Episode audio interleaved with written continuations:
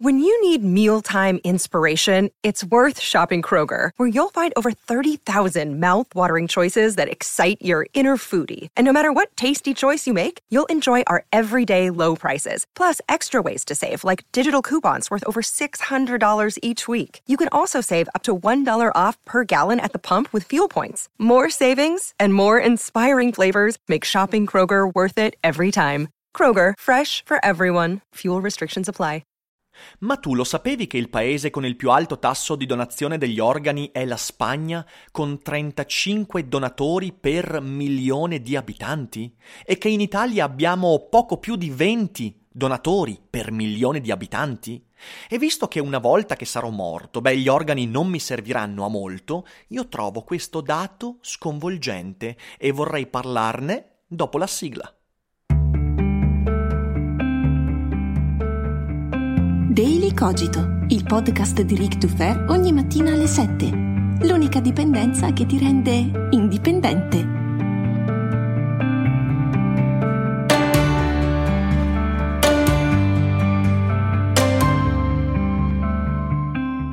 Ciao a tutti, buongiorno e bentornati anche questa volta qui su Daily Cogito insieme al sottoscritto Ric Duferre. Come avrete intuito, oggi tocchiamo un argomento delicato, la donazione degli organi. Ed è delicato perché i miei organi sono delicati, sono un argomento che mi sta molto a cuore, il cuore mi sta molto a cuore, ma anche il mio fegato, ma soprattutto perché nell'opinione pubblica noi abbiamo eh, questa tendenza ad allontanare tutti quegli argomenti che ci ricordano un'idea molto precisa, molto molto vera che tutti noi, prima o poi, dovremmo morire e di questa cosa non vogliamo sentir parlare quando sentiamo discutere di donazione degli organi, di espianto, di trapianto, ci ricordiamo quella cosa lì che un giorno i miei organi non mi serviranno più a nulla.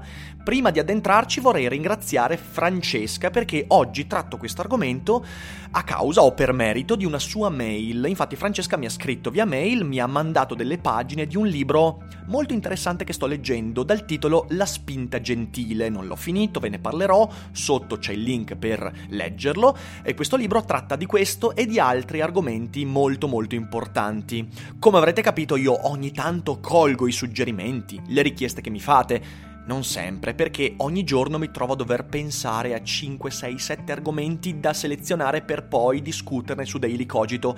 Quindi mi arrivano molte richieste, ma eh, non capita spesso che io le colga, perlomeno in maniera così diretta, ma grazie a Francesca perché questo è un tema molto importante che mi sta estremamente di nuovo a cuore ed è un argomento scansato dall'opinione pubblica perché noi non vogliamo sentir parlare di quelle cose che ci ricordano che dovremmo tirare le cuoia, non ci piace pensarlo, ma soprattutto non ci piace pensare che un giorno dovremmo, ad esempio, eh, dare l'assenso, il dissenso ad una richiesta di eh, espiantare gli organi da una persona che amiamo, dalla nostra eh, amata, da nostro figlio, è una cosa che ci disturba, non vogliamo parlarne, credo che questo sia uno dei problemi più forti che dobbiamo affrontare. Eh, perché?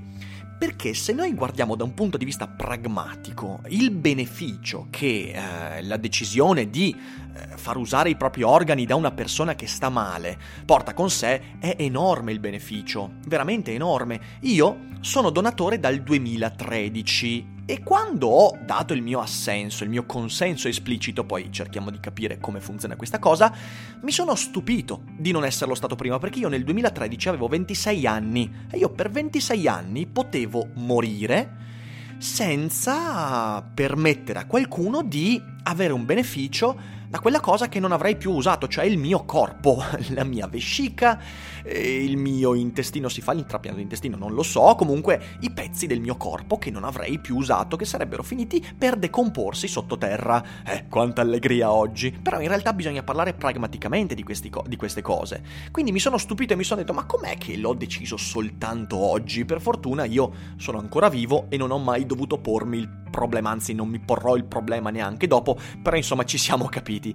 In fin dei conti, pragmaticamente, a meno di non essere una di quelle persone convinte che la resurrezione dei corpi sarà una cosa che letteralmente avverrà, voglio dire, sarebbe molto fastidioso se poi un giorno dovessi scoprire che effettivamente la resurrezione dei corpi è una cosa reale, io dovessi svegliarmi senza il fegato, senza il cuore, senza dei pezzi. Certo, sarebbe, sarebbe una bella trollata del destino, ma io non credo alla resurrezione dei corpi, non credo neanche alla vita ultraterrena, eh, quindi sinceramente se si potesse donare pure lo spirito, lo donerei. Anzi, ci sono molte persone che avrebbero bisogno di spirito, per ora però me lo tengo stretto.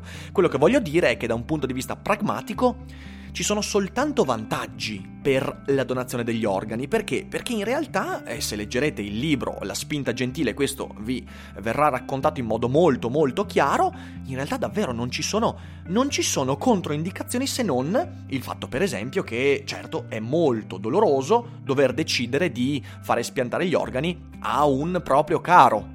E quell'attaccamento lì nei confronti del corpo della persona amata è un impasse culturale che sicuramente porta con sé dell'emotività difficilmente affrontabile.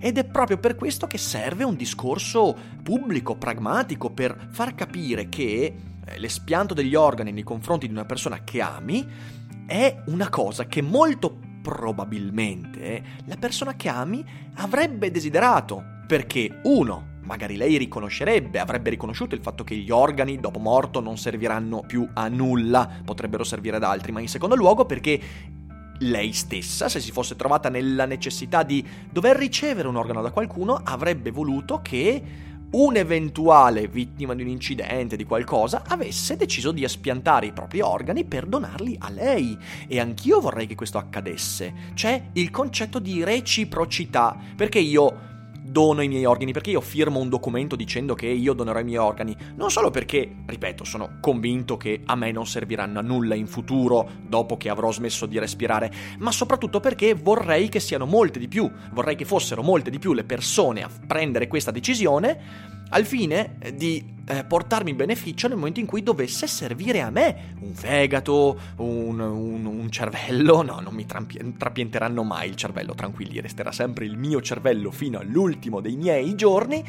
Però insomma ci sono soltanto vantaggi, vantaggi pragmatici e vantaggi etici. Ora c'è un problema che attualmente, o perlomeno eh, voglio specificare questo, il dato dei donatori per milione non è aggiornato al 2019, se non sbaglio nel libro dicono che è un dato aggiornato al 2013, quindi comunque sono un po' cresciuti sicuramente. Però quello che eh, è importante comprendere è che attualmente il 60% dei pazienti in lista di attesa per trapianto muore per mancanza di organi e pensate a tutte le persone che finiscono sepolte senza aver dato il consenso. E cos'è che causa questo eccidio di persone che potrebbero trovare un beneficio, magari vivere qualche anno in più o anche qualche decennio in più, molto spesso perché sono anche persone giovani, anzi spesso sono persone giovani in attesa di trapianto. Cos'è che causa questo eccidio silenzioso? Prima di tutto, a mio parere, è la mancanza di informazione. Eh, quanti di voi, ora fatevi una domanda, una domanda che io pongo a voi ma a cui non riceverò risposta direttamente, quanti di voi non si sono mai posti il problema, per esempio? Anche avendone sentito parlare, però non si sono mai chiesti, ok, ma eh, e io cosa faccio con i miei organi una volta che sono morto? Sarebbe bello darli, darli ad altri che ne hanno bisogno, sono in fin dei conti pezzi biologici, organici, che attualmente servono al mio funzionamento, ma domani potrebbero servire a qualcun altro, con beneficio di entrambi nella reciprocità.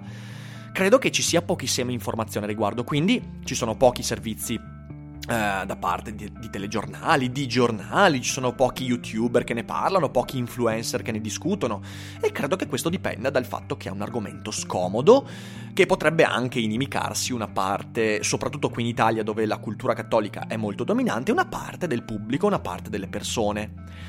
In secondo luogo c'è un problema quindi culturale e religioso e purtroppo, e qui lo dico in maniera molto chiara, nonostante sia ancora una minoranza quella che crede nella resurrezione della carne, però il catechismo ci ha fatto male. Ci ha fatto male perché abbiamo trasformato eh, il sacrosanto concetto di autoproprietà, cioè il fatto che io posseggo me stesso, nella speranza che io possa possedere me stesso anche dopo la morte. E quindi io voglio possedere il mio corpo oggi, cioè è giusto che finché io sono una cosa viva, nessuno disponga del mio corpo contro la mia volontà, Però questo non dovrebbe più essere valido per eh, il mio post mortem. E poi ci arriviamo perché c'è un fattore sul consenso implicito che è molto interessante. Però sicuramente alcuni fattori culturali e religiosi ci portano a sentirci distanti nei confronti di questa cosa. Abbiamo talmente tanta speranza di poter sopravvivere, di essere immortali in modi fantasiosi che in fin dei conti, quando pensiamo alla possibilità di donare pezzi del nostro corpo, però comunque ci diciamo, eh ma chissà Chissà dopo morti cosa potrebbe succedere. Potrebbe esserci l'apocalisse zombie. Potrei risvegliarmi e da zombie vorrei avere tutti i pezzettini al mio posto perché altrimenti come faccio a mangiare il cervello di quelli vivi? Perciò questo è un problema culturale e religioso. C'è un terzo aspetto che secondo me è quello invece più importante, che fa pensare a me, a quando mi sono chiesto ma com'è che ho aspettato così tanto? Ed è la mancanza di occasioni per decidere. Cioè, la gran parte di noi non si trova nelle condizioni di eh, vedersi posta la domanda: ti piacerebbe donare i tuoi organi dopo morto? E quella lì è la questione più importante, mancano quelle occasioni. Quell'occasione io l'ho trovata in un momento ben preciso, cioè in un momento informativo a riguardo della donazione degli organi, ma, ma non è l'unica occasione e ribadisco, sulla base anche dei primi due problemi, la mancanza di informazione e i pregiudizi culturali e religiosi, è molto difficile che una grandissima parte della popolazione decida di avvicinarsi spontaneamente a un, a un gazebo in piazza che ti dice dona i tuoi organi.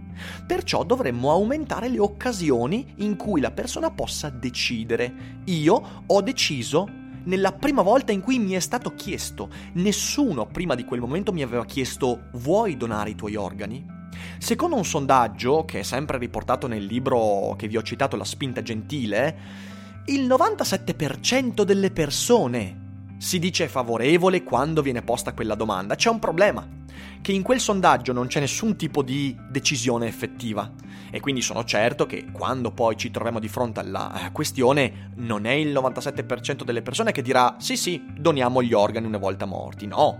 Però questo ci dice una cosa, ci dice che c'è sicuramente una larghissima parte della popolazione che quando posta quella domanda nel contesto giusto darebbe il proprio consenso perché diavolo siamo nel 2019 e sicuramente per quanto ci sia una parte di persone convinta che la resurrezione del corpo è una cosa reale, perché poi ci convinciamo anche che la Terra è piatta, quindi ci sta anche questa convinzione, però sono convinto che nel 2019 una buona, grandissima parte della gente sappia intuitivamente, culturalmente e anche scientificamente alcuni che una volta che hai smesso di respirare, il tuo fegato non ti serve più, il tuo cuore non ti serve più. Punto a capo e perciò credo che bisognerebbe moltiplicare le occasioni per poter decidere in modo autonomo. E ci sono uh, moltissimi uh, tipi di decisioni, per esempio, ne prendo tre fondamentali. Ok, c'è il consenso esplicito, è quello che avviene qui in Italia. Qui in Italia ci sono alcune occasioni, che poi vi spiego anche quali sono, in cui ti viene posta la domanda e tu esplicitamente devi dire di sì. Se quella domanda non ti viene mai posta, essendo che il consenso non lo hai dato in modo esplicito, allora tu verrai sepolto, cremato con tutti i tuoi organi.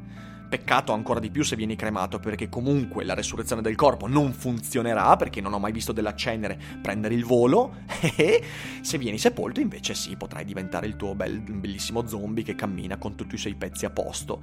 Perciò consenso esplicito è quello che avviene qui in Italia, tu devi trovarti di fronte all'occasione in cui qualcuno ti pone quella domanda in modo istituzionale. Ci sono dei paesi con il consenso implicito, ovvero dei paesi in cui se tu non ti opponi, cioè se tu non vai nella tua città, nel tuo municipio a dire io non voglio che mi prendete gli organi, quindi firmo no, se tu non fai questo, alla fine della tua vita ti verranno espiantati gli organi. Questo accade se non sbaglio, non vorrei dire una stupidaggine, casomai correggetemi, ma, ma mi sembra avvenga in Russia e in alcuni altri paesi, forse anche in Cina.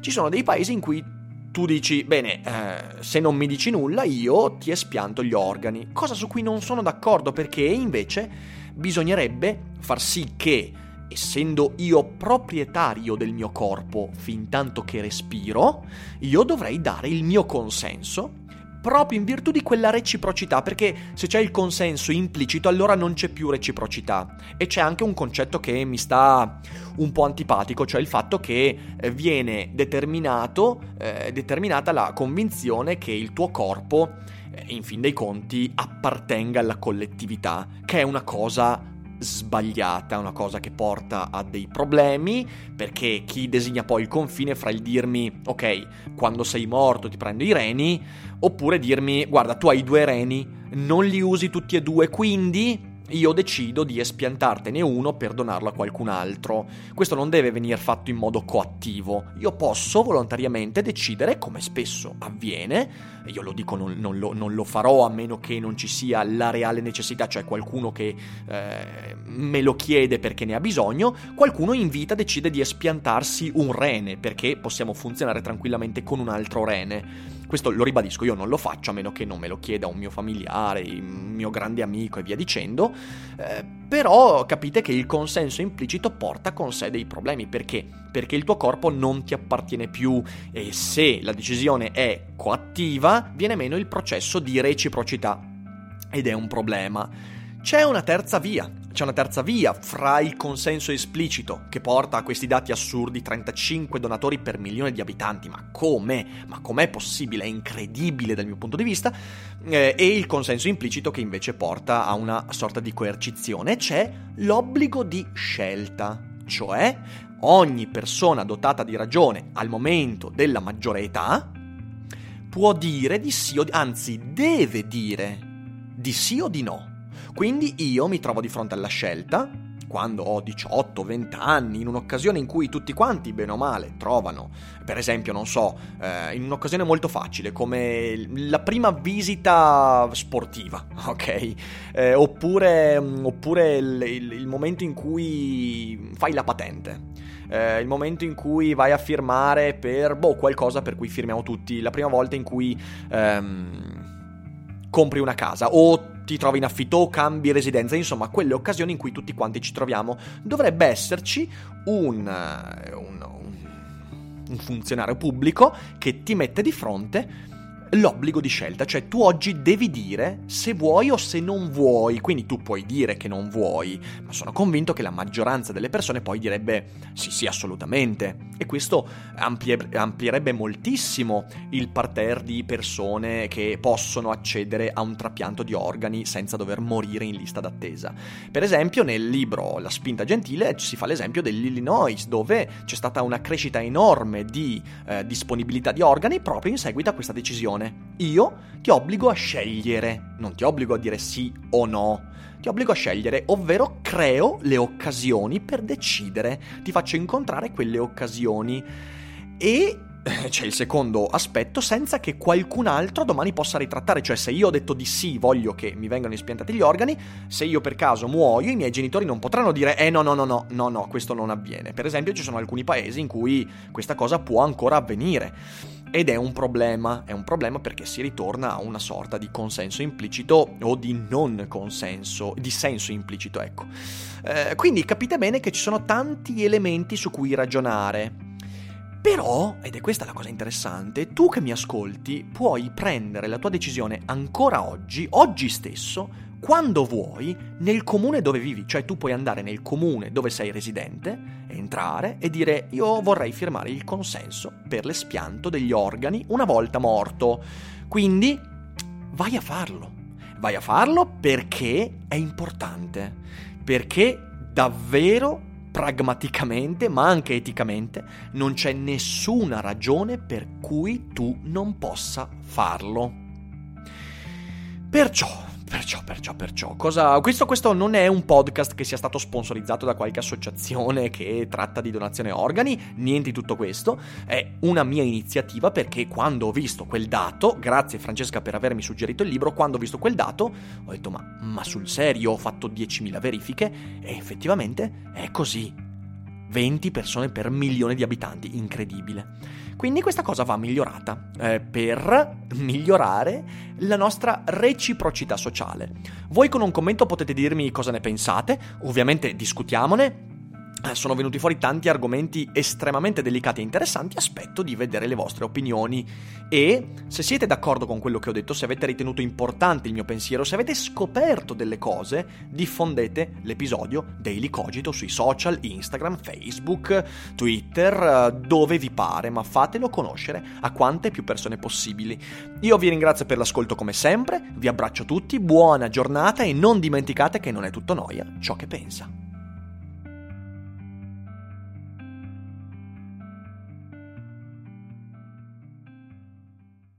I'm Sandra, and I'm just the professional your small business was looking for. But you didn't hire me because you didn't use LinkedIn jobs. LinkedIn has professionals you can't find anywhere else, including those who aren't actively looking for a new job but might be open to the perfect role, like me. In a given month, over 70% of LinkedIn users don't visit other leading job sites. So if you're not looking on LinkedIn, you'll miss out on great candidates like Sandra. Start hiring professionals like a professional. Post your free job on linkedin.com/people today.